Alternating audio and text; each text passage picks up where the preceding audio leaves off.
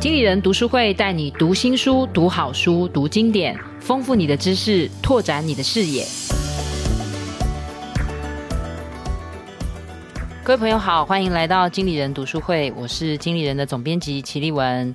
很开心又来跟各位分享读到的好书哦。今天要介绍的这本书叫做 Dyson。那我想大家听到这个词，可能你的脑筋里面已经浮现出了一台吸尘器。或者是吹风机，或者是我们现在可能在很多电器行，你路过的时候，你也会看见一个很像长的，然后略带一个椭圆形状的，它可能是空气清新机或者是冷暖的风扇哦。我自己家里就有吹风机，然后也有吸尘器。也有这种冷暖的风扇，那不知不觉很像是苹果的产品一样，就是你会一开始先买了一台苹果电脑，接下来你可能买了一个苹果的手机，接下来你可能就买了 Apple Watch，接下来你又买了它的耳机。其实这个好像就是当你喜欢一个产品，你可能慢慢的就会买它整个家族的产品。这就是我们在呃商管上面常常讲的这种月运效应哦，就是你喜欢，你就全部都一起喜欢。那我要介绍的这本书叫 Dyson，那它的书名就叫做 James Dyson 的发明人生。那 James Dyson 就是 Dyson 这家公司的创办人哦。那他是英国人。这本书是由宝鼎出版的。那这本书的书名哦，英文书名其实就叫 Invention，只是我们中文把它书名叫做 Dyson，因为可能想要。让大家很快速的了解这本书是在讲戴森的故事，然后也是由创办人 James Dyson 亲笔所写的。但是我觉得我想要先跟大家说，就是这本书，我认为 James Dyson 自己在写这本书的时候，他原本想要为这本书的书名取的，其实是一个失败的故事。那我觉得可能会对我来讲，其实是更带有启发性的哦。就是说，其实他也把它用在英文的书名的副标。英文的书名我刚刚有提到，就是它叫 Invention，就是发明。那当然，James Dyson 他自己发明了非常多的产品哦，但是他的英文书名的副标就是 A Life of Learning Through Failure。你就想说，他就是在讲自己的一生，但他这一生呢，其实就是一个透过失败而学习的。所以他其实这本书真的本来打算就叫做《失败的人》或者是《失败学》哦，只是出版商也都会建议他说，因为大家喜欢看成功学，所以呢，你就可以想见，就是说，呃，其实最终我们好像还是会把它转成一个成功的故事哦。但是我觉得戴森在里面也讲到两个，我觉得蛮重要的，也作为这本书大家在阅读的时候心里有一个准备的点。第一个就是他觉得失败更重要。其实你想失败为什么会重要？是因为你你一定是去做了某件事情，你才会失败。你什么都不做，你根本就不会失败。当然，你什么都不做，你也不会成功。那我们也知道人世间运转的道理，就是你不是会一做就成功，你其实是会做很多很多的尝试之后，然后最后可能会得到成功。所以他就一直在讲这个失败很重要。所以我也希望大家心里面放一个数字，叫五一二七。这个是其实他在序言一开始，你就会看见这个故事，它的开场就会让你非常的震惊，就是五一二七嘛，也就是说，Dyson 在发明他的吸尘器的时候，他尝试了五千一百二十六次的失败，那五一二七是他成功的那一次，所以我就想说，大家把这个数字先记在心里，我觉得蛮有启发性的，然后也很特别哦。那我我还特别计算了一下哦，也就是说，他说他花了四年，失败了五一二六次嘛，所以我就去算啊，四年我就三百六十五天乘以四，大概一千四百六十天左右，超过嘛，因为有时候一年有三百六十六天，那他失败了五千一百二十六次，所以我就把五千一百二十六次除以一千四百六十天，那你就诶，他一三点五哦，一天他会尝试三点五次。做他那个，就是他那个气旋式的那那个机制，在后来的很多的他的产品，包括吹风机啊，包括风扇啊，就是很多，还有他有那种干手器。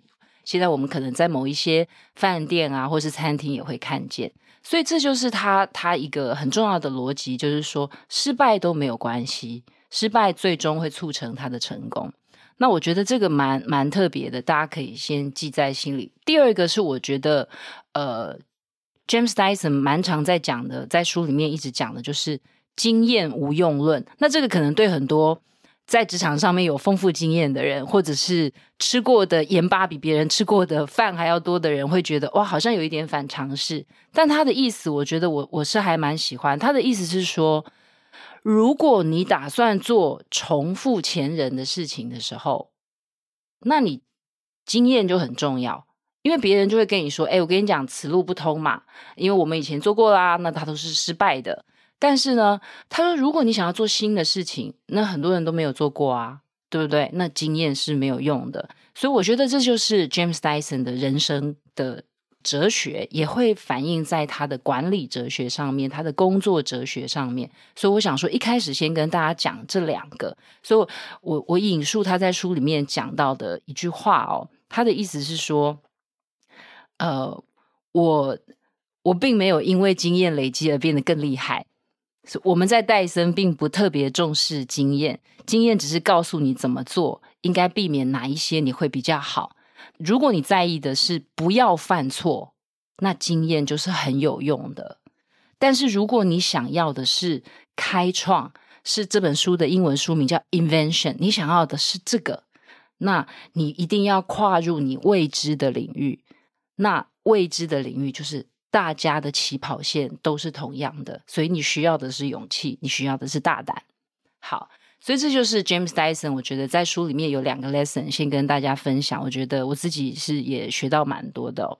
那这本书其实蛮厚的哦，它有十二个章节，四百多页，而且它字并不是印的特别大的那种啊，所以是真的很扎扎实实的四百页。所以他在书里面真的就是从 James Dyson 小时候一路讲到他现在打造了一个跨国的家族事业。呃，大家如果对戴森有一定程度的了解的话，他是他不是上市公司，他很坚持他们是一个家族事业。所以我最后会跟大家分享 James Dyson 对于家族事业的看法。他很坚持他整个家族要走这个路，他不要上市。所以，虽然有很多人非常想要买他的公司，他在里面有时候也会酸一些创业家，就是你们开公司就只不过是为了把公司卖出去赚钱哦。他就说他不是，他就是一个很喜欢手做的人，所以呢，他就是很喜欢制造的人，所以他在这本书里面才会一直强调这个制造啊、设计啊、工程啊、科学啊。美学，他就一直在强调这些东西的结合，所以他也会谈到，包括他自己的 Dyson 这家公司也有创立一个 Dyson 的大学，他们自己培养呃相关的专业人才哦。所以一开始先跟让大家了解 Dyson 这家公司，还有 Dyson 个人的一些人生的哲学哦。那接下来我就是也是我自己在阅读这本书的时候，我最大的好奇，因为。你如果一开始看你了解戴森的背景哦，呃，我们先知道他是一九四七年生，所以他已经超过七十岁了，就是也是一个头发白白的阿伯了哦。那他是英国人，那你我我自己在注意，一开始会注意的就是说，因为我认识他一定是因为吸尘器认识他的嘛，所以可能在台湾就是诶，大家后来就哦，好像很多人家里都要有一台，而且看起来很像一把枪，对，拿起来很帅气。据说在。呃，很多理工男身上卖的非常好，因为他们觉得哇，自己拿起来这个突然爱做家事，因为拿起来格外的帅气哦。好，但是你如果去了解他的背景的话，他念的是伦敦皇家艺术学院，所以这个是我最大的好奇，就是说，哎，学艺术的耶，然后他们家也是家学渊源，他他爸爸也是教这种古典文学的。然后妈妈其实也是，就是说都是类似背景。他的哥哥好像也是在做这种，都是古典文学的研究。所以他自己也从小到大就理所当然就会觉得说，我应该要去走文艺这一方面的。所以他在书里面其实也有讲，就是说，其实，在英国的那个环境，很多时候会认为文科其实有时候比那个实作的工厂的还要再高级一点。所以呢，他在书里面也有讲这个，就是说蛮鼓励大家实际去做事情。那这个也是他人生后来很成功的原因哦。所以我在读的时候，我就在想说，诶，这个人是念艺术的，他最后怎么会去做这种很工程的科学的记忆的？所以我就开始慢慢的开始看他一路走来哦。所以我我想要先跟大家分享，就是说，我觉得很快速的讲他到底怎么开始做这一路的产品的路径哦。那他去念。应该是说他去念皇家艺术学院的时候，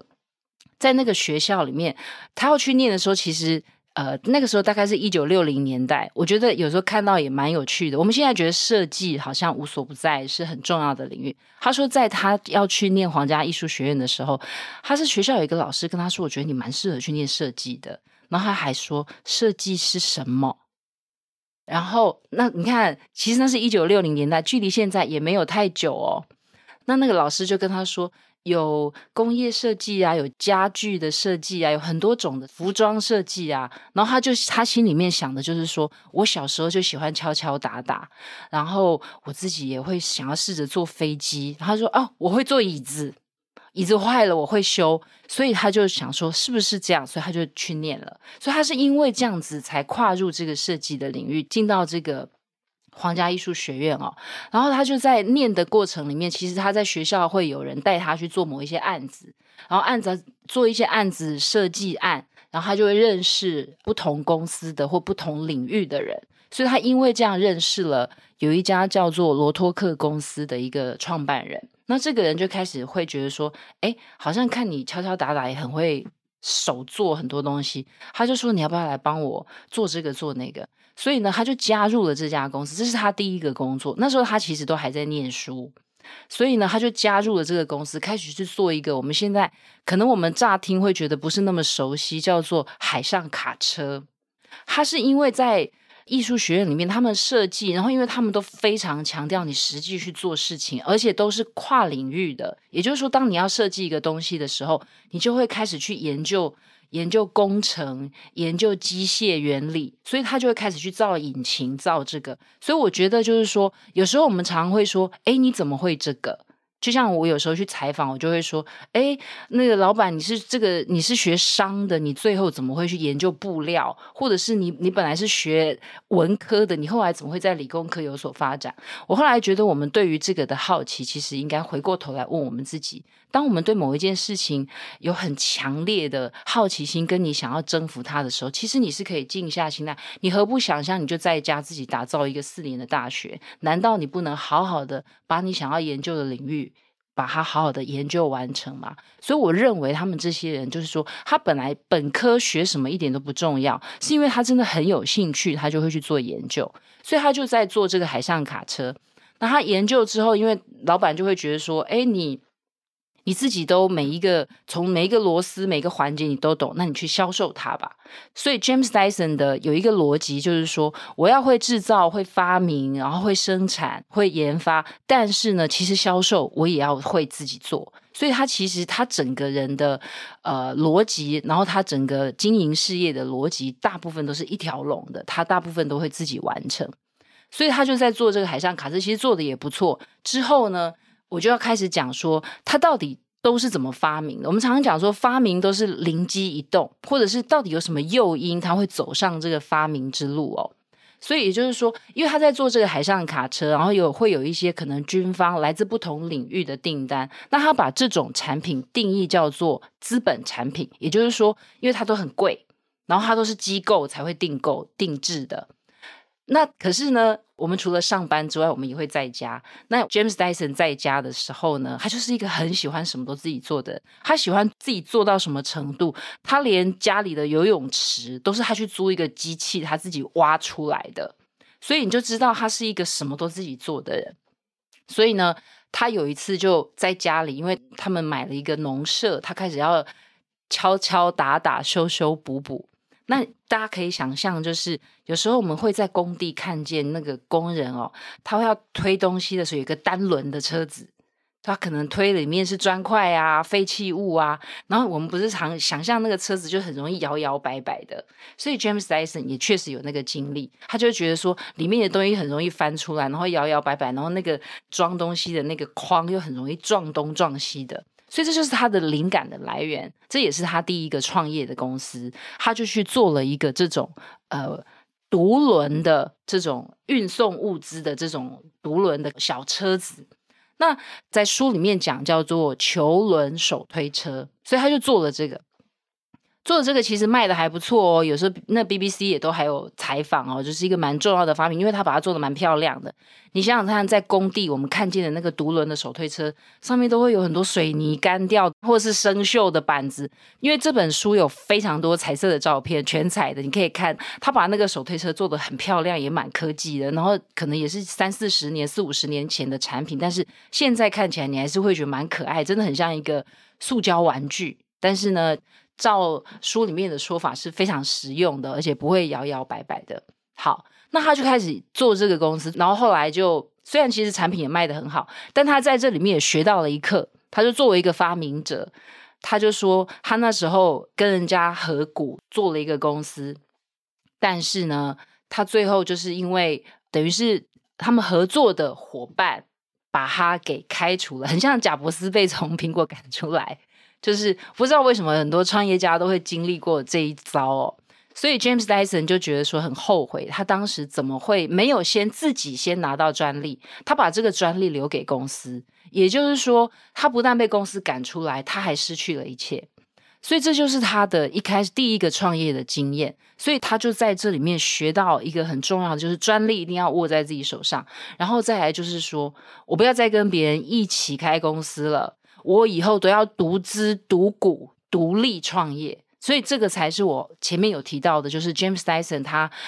完全公司不上市，因为他不想要有股东，不管是大型的股东或是个别的股东对他指指点点，他想要完全自己做自己的决策，也为自己的正确的或错误的决策负责，他就有这个逻辑。好，那被公司赶出来了，那怎么办呢？Dyson 在还没有大学毕业的时候就结婚了，所以他。被公司赶走之后呢，他已经有三个小孩，最小的才六个月，最大的是九岁。那你就想想看，一个大概三十多岁的人，然后呢，被公司赶出来了，然后家里有三个十岁以下的小孩要养，然后破产，身无分文，那还要怎么办？所以他就在家里开始要创业。那因为他就是在做我刚前面讲，他做那个独轮手推车的时候啊，因为他用了很多那种塑料，那因为在那边打磨的时候，常常就会有很多碎屑跑出来，他就一直在想说。这个东西到底要怎么弄它？因为它就是满天飞，所以就有人跟他说：“哎，有一个机器是可以做这个，把这个东西，把这些飞屑碎屑把它汇整起来的。”所以他就有一个这个想法，就是说你就知道，因为后来吸尘器不是都在处理这种毛屑很细小的灰尘吗？所以大致上就是说，这个就是他在做。独独轮手推车的时候，其实他就有这个灵感，就是我在整理这些飞出来的这些很微小的细屑的，像毛屑啊，或者是粉末的时候，我应该要怎么处理？所以这个有一点点算是他后来要做戴森的吸尘器的很重要的一个诱因。所以在这本书里面哦，你就可以看见。Dyson 的呃创业的过程，或者是他发明的历程哦，就是他自己也有讲，他就说我的很多发明哦，都是因为我很喜欢在家里做事情，对不对？所以他就哎，因为我我就觉得手推车很难用，我就弄了一个手推车。那弄了一个手推车之后呢，我就发现说，哎，原来有一个技术是可以专门处理这些粉末啊，或者是很细小的灰尘的。所以他就开始想说，好，再来呢，我呢。有时候在家，他说确实也是因为他搬家，然后呢，家里有一台吸尘器，他觉得很难用啊。那个以前的吸尘器是有集尘袋的，然后想说，诶，为什么每次吸一吸啊，就会马力就会变小，吸力变弱？然后他就在一直在想说，诶，为什么会这样？所以他就想说是那个集尘袋的问题。那我在想，他也跟我们一样，有时候想说，那个集尘袋常常要买，也很贵，要那我可不可以把它洗干净？对不对？我把它倒掉，清干净，我是不是可以再重复的使用？然后他就发现说也没有，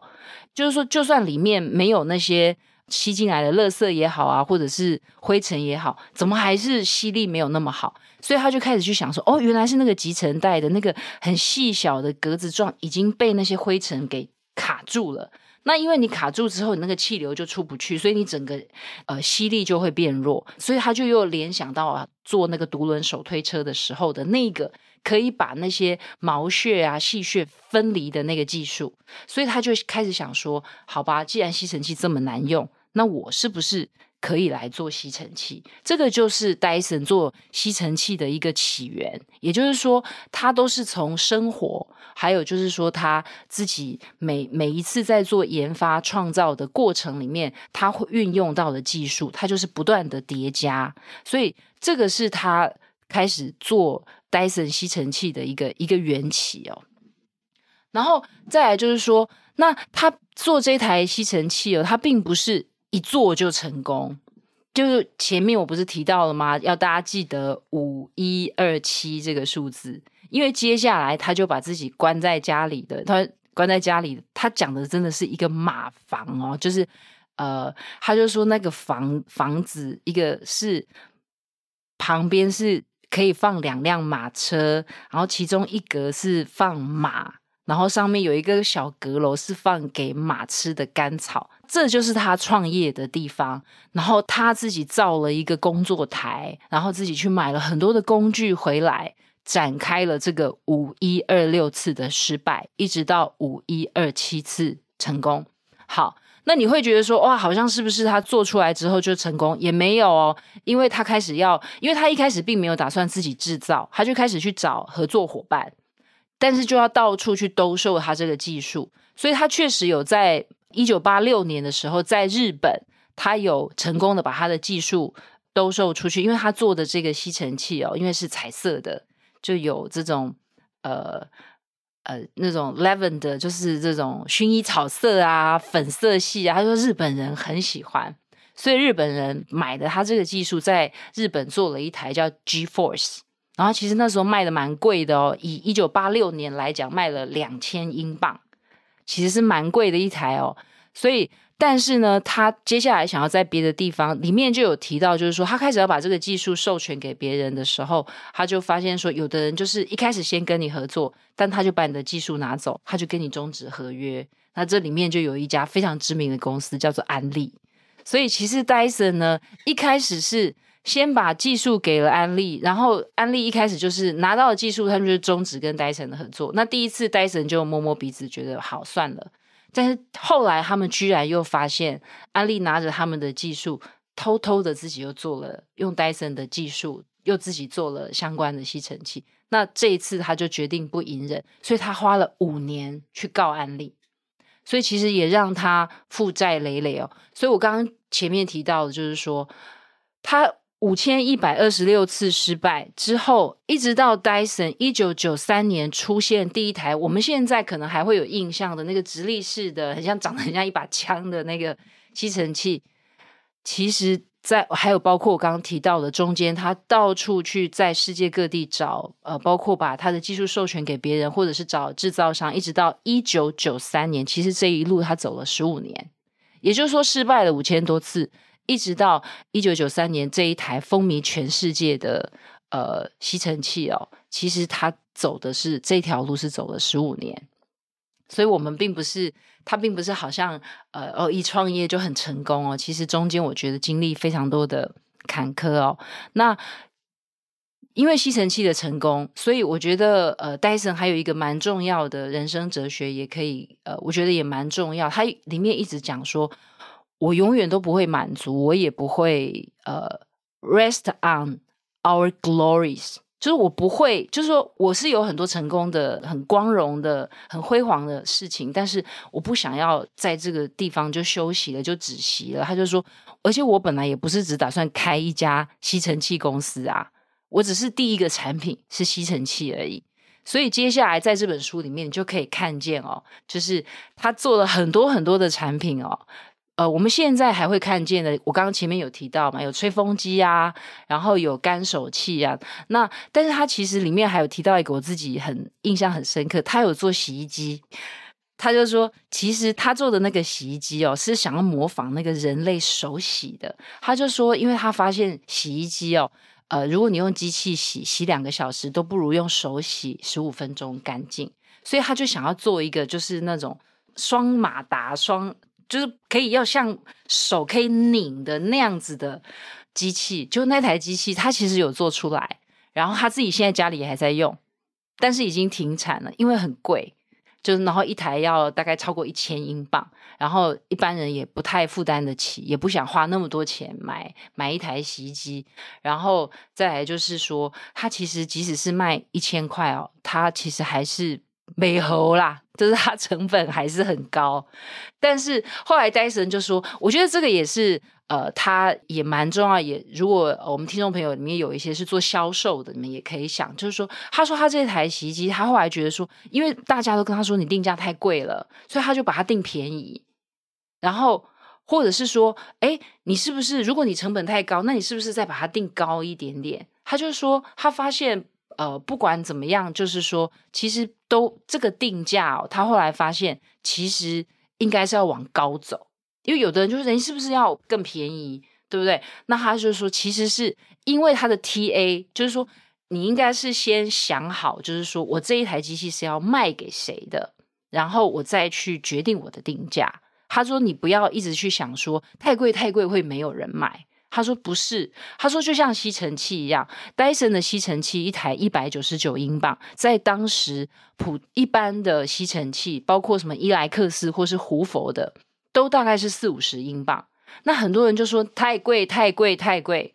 结果其实是一卖就卖得很好，因为它是不用那个集成袋的。你就想嘛，就是你那个刮胡刀，很多印表机，他们的模式不就是机器很便宜吗？他要卖的是墨水夹，他要卖的是刮胡刀片。以前的吸尘器也是这个逻辑，就是说它其实是一直要卖你那个集成袋，就戴森这个没有集成袋，当然就很。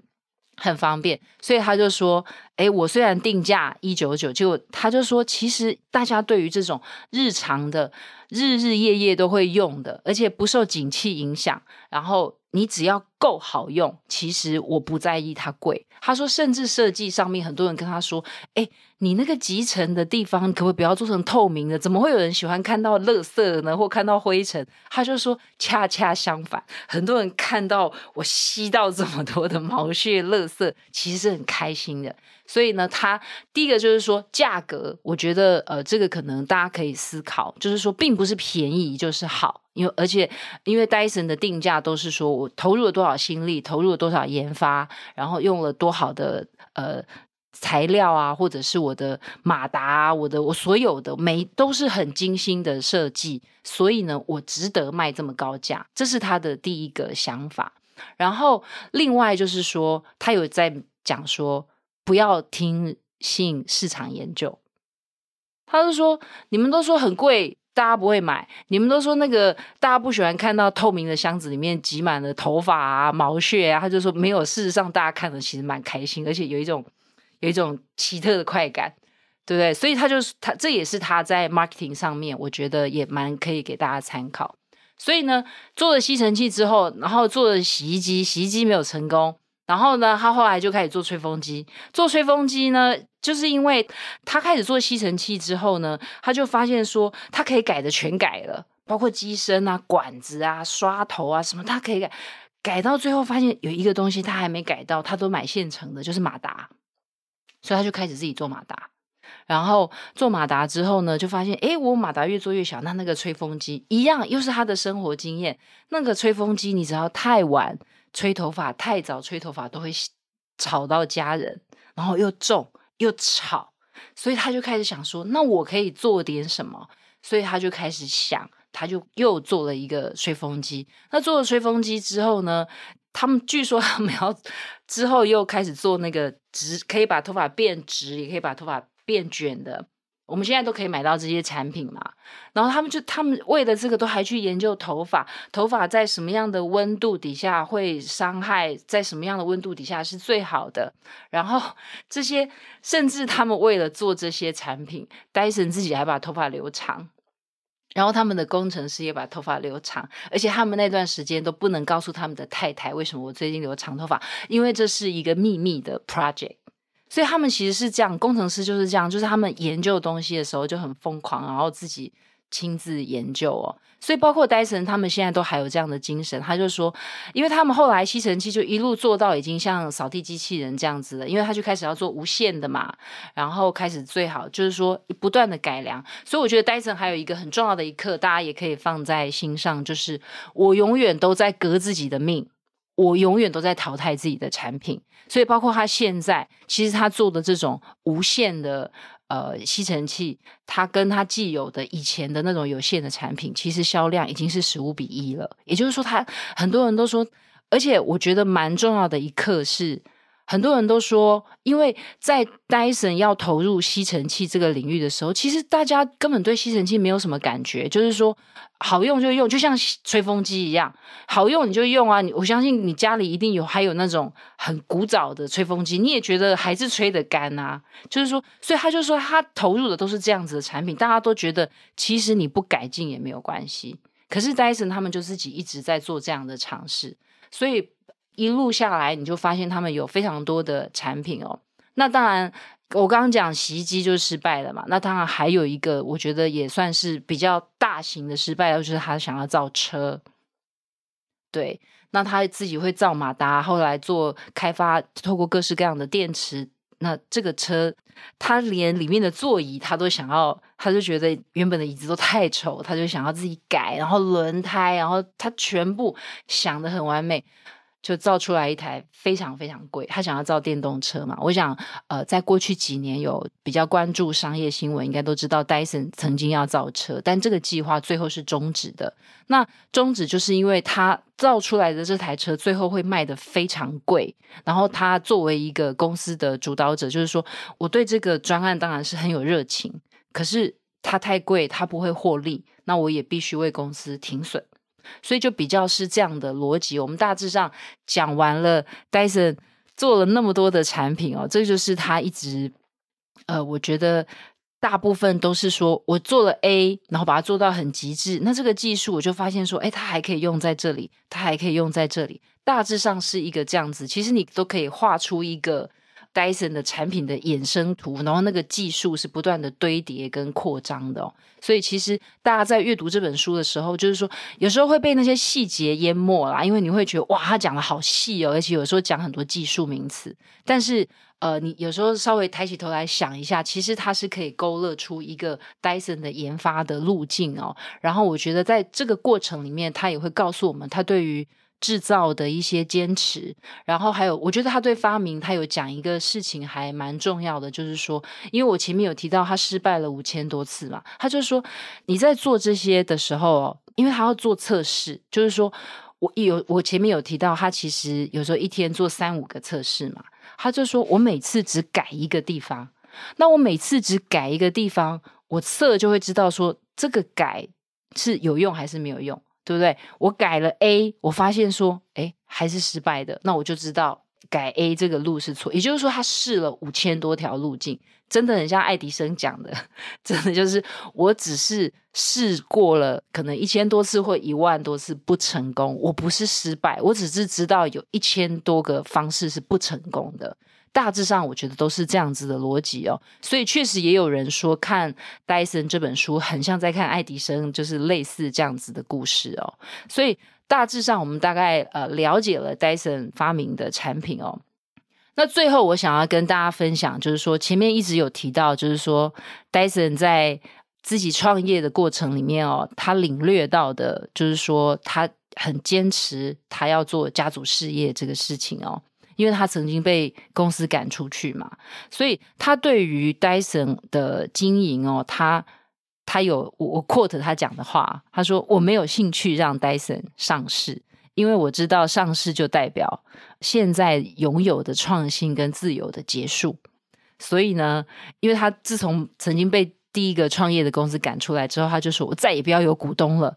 我也不会再把我的设计转让给任何人哦。那我觉得，也许这个确实在全世界各地有很多很棒的公司，隐形冠军他们未必是上市贵公司，所以他们其实家族事业也可以把事业经营得非常的成功哦。所以戴森的逻辑就是说，我们希望管理我们公司的每个人都知道我们公司的每一个细节，我们看得到每一个机会，还有每一个陷阱，然后我们的犯的错误都是用我们自己的钱在冒险，而且。每一个我们自己承担的风险都是我们计算过的，也就是说，包括他刚刚造车，其实真的花很多钱，但是呢，我觉得这个也是一个他认为值得的尝试，然后他也在适时的停损哦。所以我觉得在阅读戴森这本书，我想这样一路下来，我们除了看，因为我觉得有时候我们会觉得发明比较没有办法学习，但是我觉得戴森把它讲成了一个是，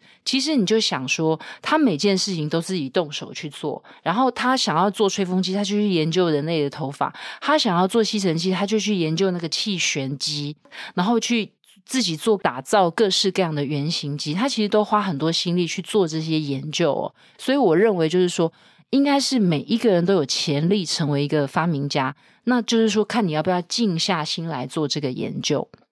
所以最后想跟大家分享，我觉得我自己在读的时候有呃一两句话，我自己还蛮喜欢的哦。一个是比较像是戴森的经营哲学，一个也比较像是他个人的哲学哦。他就说。他很喜欢自己动手做，他就说每一天都是一个冒险，我们都需要应对意想不到的情况。然后在经营上面哦，就算每一件事情看起来都很平稳，但是一家公司还是必须持续的前进，它必须变得更好，持续的进化和改进哦，以求生存。然后最后这一句就是安心满足是最大的危险。这个我觉得应该就是他经营的逻辑，所以呢，他到现在都还一直在改良、提升他的产品哦，也一直在做新的产品。那另外一个就是说，戴森是一个，他就说他人生发现他第一个长才就是他很会长跑，所以我觉得他也从长跑可能领略了一个不管是经营或是人生的逻辑。他就说，当每一个人都觉得精疲力尽，就 exhausted 的时候。那个就是你可以加速的机会，就是你可以弯道超车的机会哦。所以不管有多痛苦，你只要加速，你就有机会赢得比赛哦。所以以上是跟大家分享戴森的发明的故事，但是我觉得很多时候也是人生的故事哦。那这本书里面有很多很精彩的细节哦，也有很多很漂亮的照片哦。希望大家可以呃去把书买来看哦，一定可以。学到比我讲的还要更多的好的故事，还有好的学习哦。那以上是这本书的分享，希望你们会喜欢。